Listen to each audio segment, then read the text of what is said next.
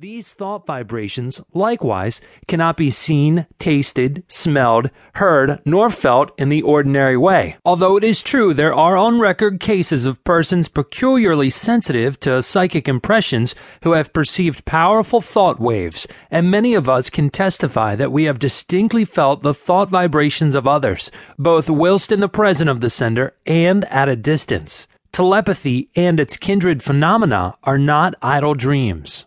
Light and heat are manifested by vibrations of a far lower intensity than those of thought, but the difference is solely in the rate of vibration. The annals of science throw an interesting light upon this question. Professor Elisha Gray, an eminent scientist, says in his little book, The Miracles of Nature, there is much food for speculation in the thought that there exist sound waves that no human ear can hear, and color waves of light that no eye can see. The long, dark, soundless space between 40,000 and 400 quadrillion vibrations per second, and the infinity of range beyond 700 quadrillion vibrations per second, where light ceases in the universe of motion, makes it possible to indulge in speculation. M. M. Williams, in his work entitled Short Chapters in Science, says, there is no gradation between the most rapid undulations or tremblings that produce our sensation of sound, and the slowest of those which give rise to our sensations of gentlest warmth.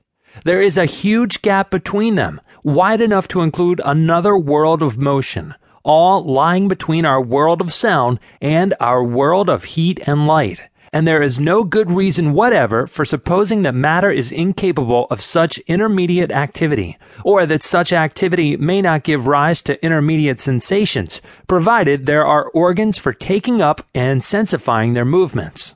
I cite the above authorities merely to give you food for thought, not to attempt to demonstrate to you the fact that thought vibrations exist.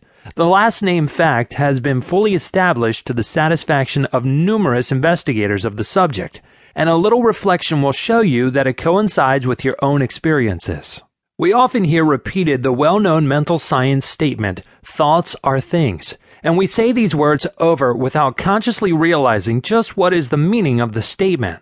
If we fully comprehended the truth of the statement and the natural consequences of the truth back of it, we should understand many things which have appeared dark to us, and would be able to use the wonderful power, thought force, just as we use any other manifestation of energy. As I have said, when we think, we set into motion vibrations of a very high degree, but just as real as the vibrations of light, heat, sound, electricity.